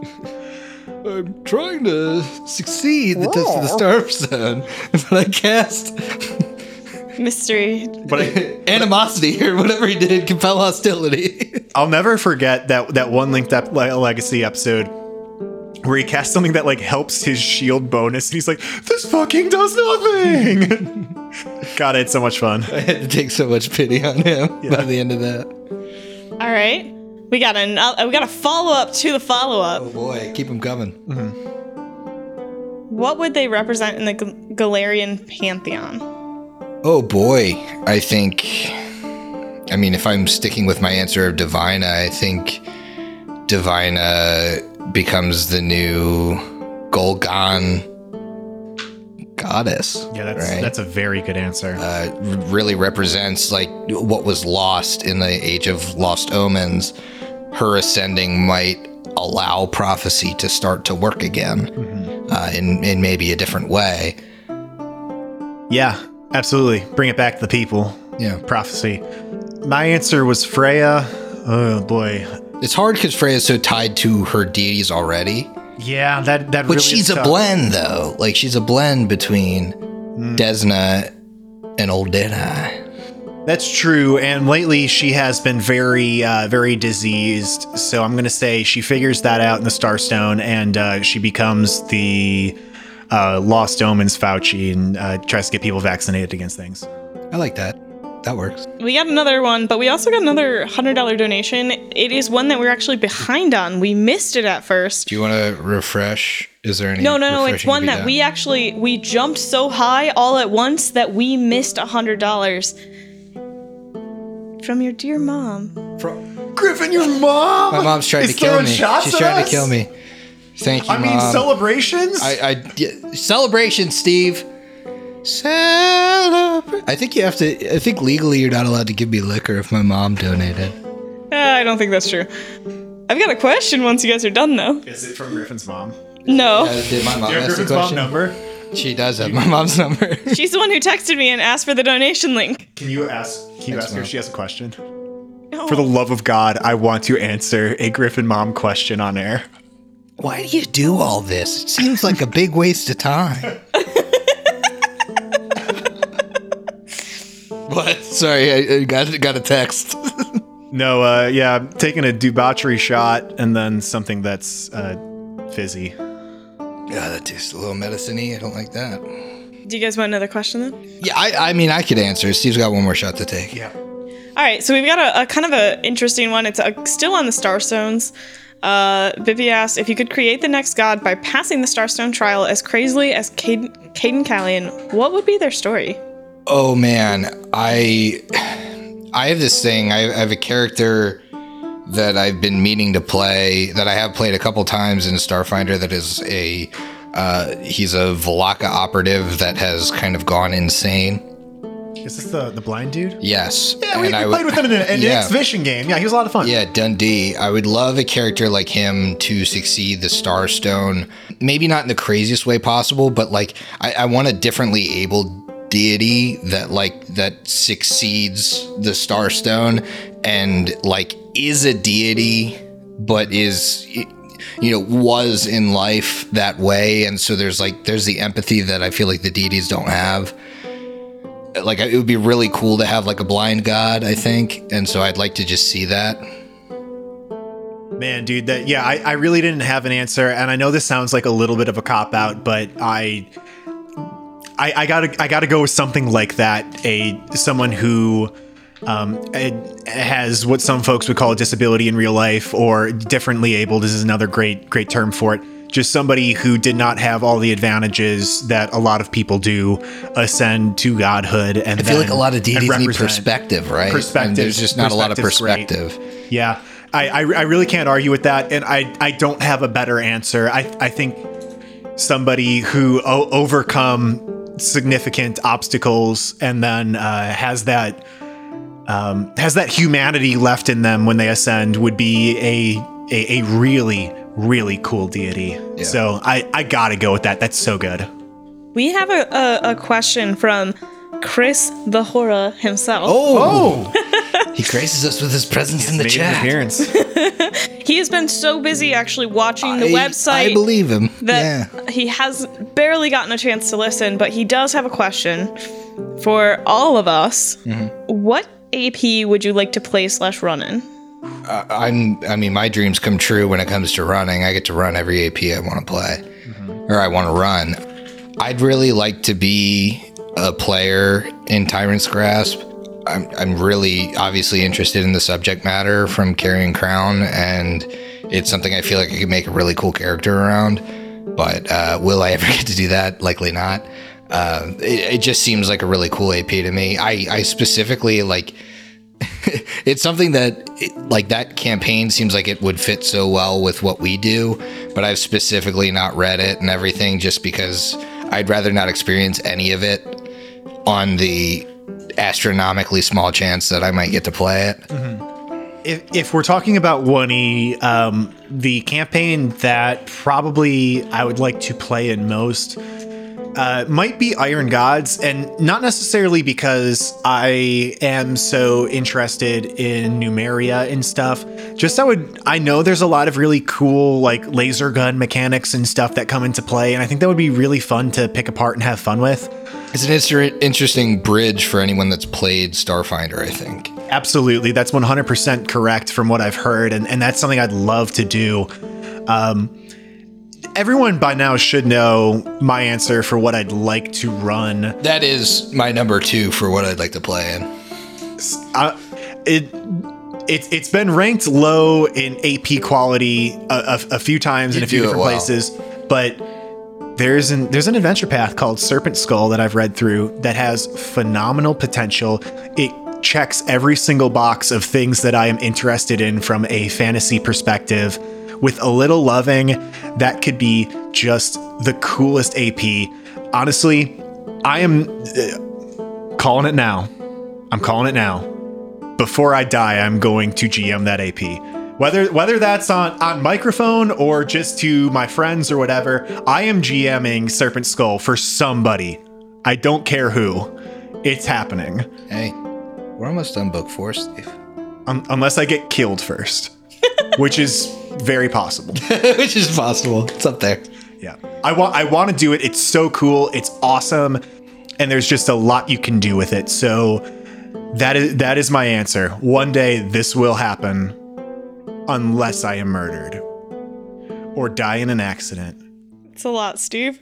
So I have mine, and it's not so. Uh, I, I, I, so I've wanted to play in Curse of the Crimson Throne for a really long time, so I'm really looking forward to it. But I would either play or run Reign of Winter. Uh, yeah, Oh, that's a great answer. That's such a good answer. That's definitely up there for me too. Yep. That's a great AP.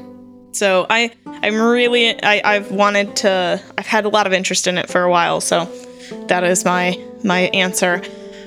Do you guys want another question? Yeah. Yeah. So we have um, two that actually I missed because they, they threw them in with their donations, and that takes a while to see. So Elizabeth, who even the tie a while back, she has asked best vacation home slash time or location in Golarion. Ooh, that's a. I guess it really depends on what you like in your vacations. Yeah. Uh, I tend to go for beach, and I think, man, that's actually that's actually really tough. when you, when you think about beach, because you could go uh, the the entirety of the inner sea is formed around the inner sea, so you could go for an inner sea beach, or you could go for obviously like a, a beach on Garund or a beach in the Shackles or something like that. Oh, that's that's tough. I think I, I don't want to go in a major city. I think that would be a huge mistake. If, if you're thinking about it, I, I, thinking about I think it. I've got a I'm while in answer. here. Okay, let's hear it. I'm I'm vacationing in Taldor. Yeah. because that civilization is uh, collapsing and clearly is going towards a tourist economy and they have beachfront property. So i think there's going to be a lot of people catering to you. You're going to have this like old world cool of it. It would be i, I feel like going to vacation in Taldor could be similar to, um, and, and I guess maybe this isn't a direct analog to the things that I just said, but I think Taldor has a pretty close correlation to to like some parts of Western Europe, like Spain or Portugal or whatever. So they they have a lot of history, but also some cool beachfront property. And uh, since their economy is changing and their civilization is changing, they would probably cater to my needs, which is what I like. However, bad boys like to go to the islands, so. Uh, I, I, for a second, I would say like the Shackles or Sargava. You could get some really cool tropical vacation there. Yeah. So my answer is Besmara's throne. It's a small island in the Shackles. It's the most holy place of Besmara. It is also relatively unspoiled by civilization. It's really difficult to get to, but if you get there, there is like the most beautiful. It's called the Cove of the Queen. Mm-hmm. This beach that kind of takes up like a quarter of the island.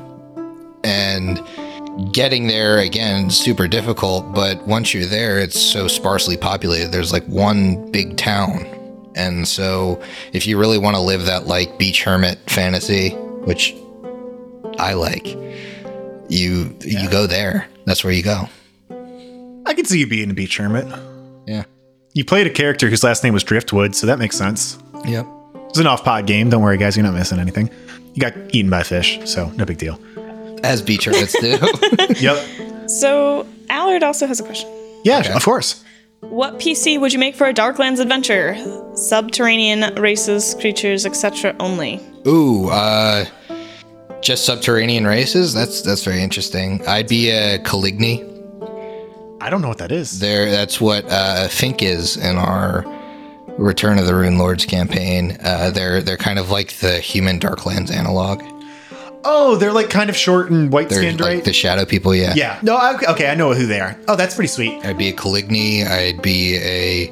I, I think I would probably build Fink because I built Fink when we, uh, or I helped build Fink when uh, Tim and I talked about it. Uh, like a, a shadow sorcerer, Caligni. I will elect not to answer this question because Griffin knows why. And that's all. Okay. Well, Steve's got some explaining to do. I guess so. It, it, It'll come up. it'll come up eventually. I, I, I promise that and that's going to pay off one day. Okay. Keep listening. I would like to let you guys know what our total currently is sitting at Okay. of, of donations for this night. We've got $889 donated tonight so far from the HLP. 889 tonight? Yes. Crazy. Dear God. Yes. Incredible. So How far away are we from uh, uh, uh, Carson's goal? currently 200. 200? Yeah. Wait, isn't that there a discrepancy there? I thought we were. No, I thought I just the 889. So, someone else must have donated tonight. Oh. but yeah, so so we're 200 away. And I will double check if there's any more questions here. Folks, you can keep asking questions. Uh, Yeah, they'll they'll keep answering. I, I got nothing better to do. Yeah, I mean, we're hanging out. And, and you guys have d- donated to Chris and Carson's cause. So, uh, Jesus, it doesn't have to be about the show. It could be about my personal life, Chris's personal life. Like, I'll just keep talking. That's cool. See, what's your credit card number? No. All right, it starts with an eight. hey, uh, wait, I think I might have missed one. This is from 10 Lawn Gnomes or Eric. Did we ever ask how you'd actually cross the chasm to get to the Starstone Temple? Rope. like a bridge, maybe. Seems good. I'll go with rope as well. Next question. I just I, I just love the idea of I'm crossing to Starstone Isle. I'm level like 20 with mythic tiers. Book, book, book, book, book, book. Yeah, baby. That is pretty good. Yeah, that'd be that'd be a good one. I mean, I mean, it's, yeah, it's not that hard. You like a ladder. You could even put on its side, like a ladder. walk across it like a bridge. Yeah, that'll do. I think you, you make a make a big human pyramid across. That's a really good point. And then everybody that uh, that was a part of the pyramid, if you succeed, becomes one of your high priests. Boom. Wow, that's pretty special. Yeah. I think they'd love that. Yeah. One one of my favorite bands in the world, a band called Enter Shikari, uh, a lot of mosh pits open up at their shows. And uh, something they like to do is say, uh, all right, that's enough moshing. Start building human pyramids. Start building human pyramids. Let's go. and I think that, uh, yeah, that, that would be dope. that adds up. yeah, that'd be, that'd be really cool. There is a general question here. Sure. Does the does the magical rope have a new command word? No, it's just the balking like a chicken. Yeah. Uh, if you're caught up with the show, you'll see that comes into play pretty hard. Several people. We ain't changing it. Yeah. That's for sure. All right. And then we've got a question here. How would you beat the Whispering Tyrant? I really prefer if we answer this as how would you personally beat the Whispering Oh, Tyrant? how would I personally beat the Whispering but whispering I don't know how they asked it. Probably with a latex glove. So you got to do a Bill and Ted 2 situation where um, you're challenging the Whispering Tyrant to things that you're personally good at. Sorry, I just saw the donation number. Oh fuck. Oh boy! Drink it, bud. Keep going. All right, so you got you got to choose things that you're very good at. I, I think Bill and Ted like play shuffleboard or um, something crazy like that. Is this a devil went down to George's situation where you pick something that Pretty much, guys. I we just the celebrations are coming around. We are fifty dollars away from from the Chris and Carson goal. We're so fucking close. I've got a fizzy shot. Good times. We actually ran out again. Uh, do you, That was another 16. do you do you know who these came from? well, one of them's me. But I know there's another donation because it's not just me. This was more. Someone else also donated. I just I waited until tonight because I knew I'd force you guys to drink. Amazing. Amazingly rude. Ah, That was tasty. Wow, that's a 99% I see on the screen. That's crazy. 99%. We are so fucking close. Just been having so much fun. This is this has been the best. This has been the best zone. This is Zone of Truth 60. This is the most fun I've ever had on Zone of Truth. Easy. Well, I mean, also, th- Yeah. that's 36 uh, celebrations we've had. yeah, I mean, usually I just have to talk to you for an hour and a half and have yeah, two I know that's so grating. It's- it sucks That's so miserable. It's so miserable. No, you I chose to make a show about it. I enjoy having you on the show. if we're talking movies, I would Freaky Friday. Me? No, uh, Oh. What? Tarbafon. I would Freaky Friday, the Whispering Tyrant. Oh, Boom. I, thought, I, thought Boom, we wanted, switch bodies. Gabagoo. I thought you wanted to Freaky Friday me. I mean, What we was the could Freaky question? Friday. How do you beat the Whispering Tyrant? Oh, good question. I'm gonna Freaky Friday him, Hmm. and then I'll be in his body and he'll be in my body, and then maybe I'll do the whole martyr thing and drown myself in the um, in Lake Carthen, or maybe because then he wouldn't have his body, or maybe his body is powerful enough and I can just zap him to dust. Okay, that's that's really good. I'd probably do a parent trap situation where I duplicate myself. Okay, yeah, yeah, yeah I like that. I like that. Got a question. Sure. Yeah. What should we eat next when I'm back on Zone of Truth? From Allard. Ooh, Well, I think I think the segment Chip Chip Hooray was a Chip Chip Hooray was very great, but successful. So I would say that uh, you, the rest of the Dice Crisis, Griffin, and myself need to go to our local grocery stores and pick up the most ridiculous chips, and then uh, try them on uh, on air. should we? I, I feel like we move on from chips though. I feel like we. I'm kind of feeling a dessert. Okay. Yeah. Okay. I feel like weird I feel, desserts. I feel you. I feel like weird desserts. No, I'm on board. I mean, they're uh, they're going to the dark lands, get some dark chocolate. Crazy kinds of crazy mixed up kinds of dark chocolate. What could you cover dark chocolate with? What would you be willing to cover with dark chocolate? Yeah, The you know what? answers you'll find them inside this week's Zone of Truth. Yeah. You want to come back on? You better be ready to go dark. Better be ready. I don't know if it's dessert. I don't know what it is. Dark foods. Yeah, dark foods is what it is. Steve, you're the other mysterious quantity. What are you talking about? per per Chris, he said you're the other quantity. That doesn't make any sense. Did you donate? What are you talking about? You butthole. Yeah, I'm thirsty. I I donated. I donated on stream because because uh, I believe in the cause. Fair enough. All right. Let's see. Is there another? I'm not gonna answer any of your questions. No. I didn't ask any questions. No. I know, but just in case either of you wants to ask questions, you All right. can't. I believe Big Mood is Eli. That's Eli, yeah. Yeah. Yep. He said, which two characters from your show would you like to see in a Freaky Friday situation? Uh, me as the GM in Carrion Crown, and me as the GM in Bestookers. Next question.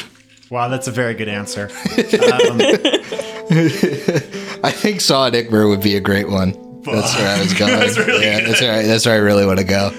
Yeah, I, I had a, a really nice time uh, when we were done. I think with maybe the session last week that we recorded. I was driving Brooks and Emily home, and we were talking about what a future party could look like if Saw and Ikmer were in the party together. They both survived and kept going without Air Bear, and Matumbe left, and now I was playing Saw instead, and that would be a lot of fun. It was a lot of fun while we had it. It was, I mean, It was a blast. That, Yeah. that was one. That was probably one of my favorite stretches of episodes. yeah.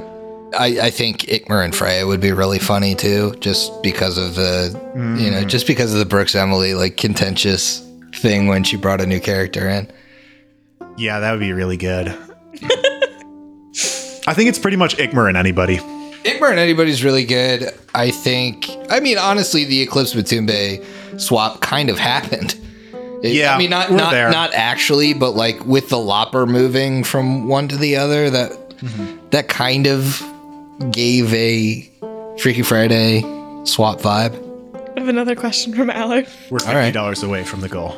I know I, that's higher. I, I don't want to. I don't want to call it quite yet, but we do have another question. So as we keep getting questions, I'll let you know, and then if whenever we want to call it, we can. But Allard asks, We're gonna have to do another plate. Po- How do we track past the goal? I don't. I don't know. How do we track past the goal? But I'm worried. All right, Allard, what's up?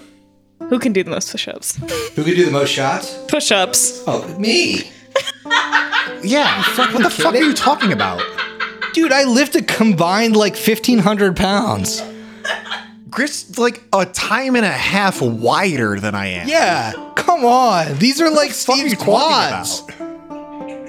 Now listen. Now listen. Do I have do I have a cut frame? Yes. You do, you do. Yeah. Yes. I run it lean. Bad boys run it lean. However, Come on, you gotta you gotta give me some leeway to still be a bad boy. however, Certainly don't run it lean. however, I am sitting next to a dump truck of a man. Okay. He's a, he, he's he's almost as wide as he is tall. He's almost as forward as he is back. That's okay, that's The booty don't tell lies. doesn't. You're right. You're right. His thighs are like my chest. Do you He guys? did the NFL combine. Yeah, I did get 14 at 225. Just And that was it that out. was like three months ago, so I feel like I could do that. The lifting's been a good thing. I, I've really enjoyed the lifting. I've had fun too when I've been able to participate, but I mean, yeah, we, we're So we're on different planets here. ultimately, Allard really loved the energy. Uh, didn't love the question. It was too obvious. It's too obvious. Think of something different, like who could touch their toes easier, which might be Steve. One hundred percent, it is. I did yoga for years. My hip flexibility is off the charts. All right. I wonder if people listening to this in three weeks are going to be able to tell that we've celebrated so much. I think they I will. think, I think they will. Bippy, Bippy asked, "What other Lindsay Lohan movie would you use to take out the Whispering Tyrant?" Ooh, okay. That's uh, f- uh, uh, I mean, obviously, Mean Girls. Uh, yeah, Mean Girls is my answer too. That's a really good answer. I don't know any other Lindsay Lohan movies. It, Lindsay Lohan movies are tough to come by. I think there were a couple after Mean Girls, but I don't remember any of them. So I took the only low hanging fruit. But Mean Girls, yeah. I think you have to be mean to him. I think he's going to realize the error of his ways. Uh, maybe bring Aroden back for a guest cameo. Yeah, that would be really good. Mm-hmm. You need an Aroden cameo. He's too Aroden to function. Yes. I'm I'm uh, I've, I'm getting word Yeah. Yes. What are you getting word about? that we've done it. No. I, it doesn't. I. I don't No, see that. we've I know done it doesn't Says show up. Not done I haven't seen any congregations we've done it yet. The screen doesn't show it, but I, I have an actual screenshot from Chris here, and and he he shows that we did Which Chris? The from aura? from the horror, and and you know what? Crusty Crust finished it. Whoa! Uh, From Chris to Chris, ass to mouth, some might say. And that's a hams, guys. Well, okay, that's a hand. I'm only drinking the hands when I see it on my screen. Okay. I believe it. I believe him, but I'm waiting. I'm holding out. Griffin. There's something that I want to run by you. Yeah, what's up? It's a number. Yeah. 1089. Mm-hmm. That is how many dollars we raised today to combat cystic fibrosis in Carson's name.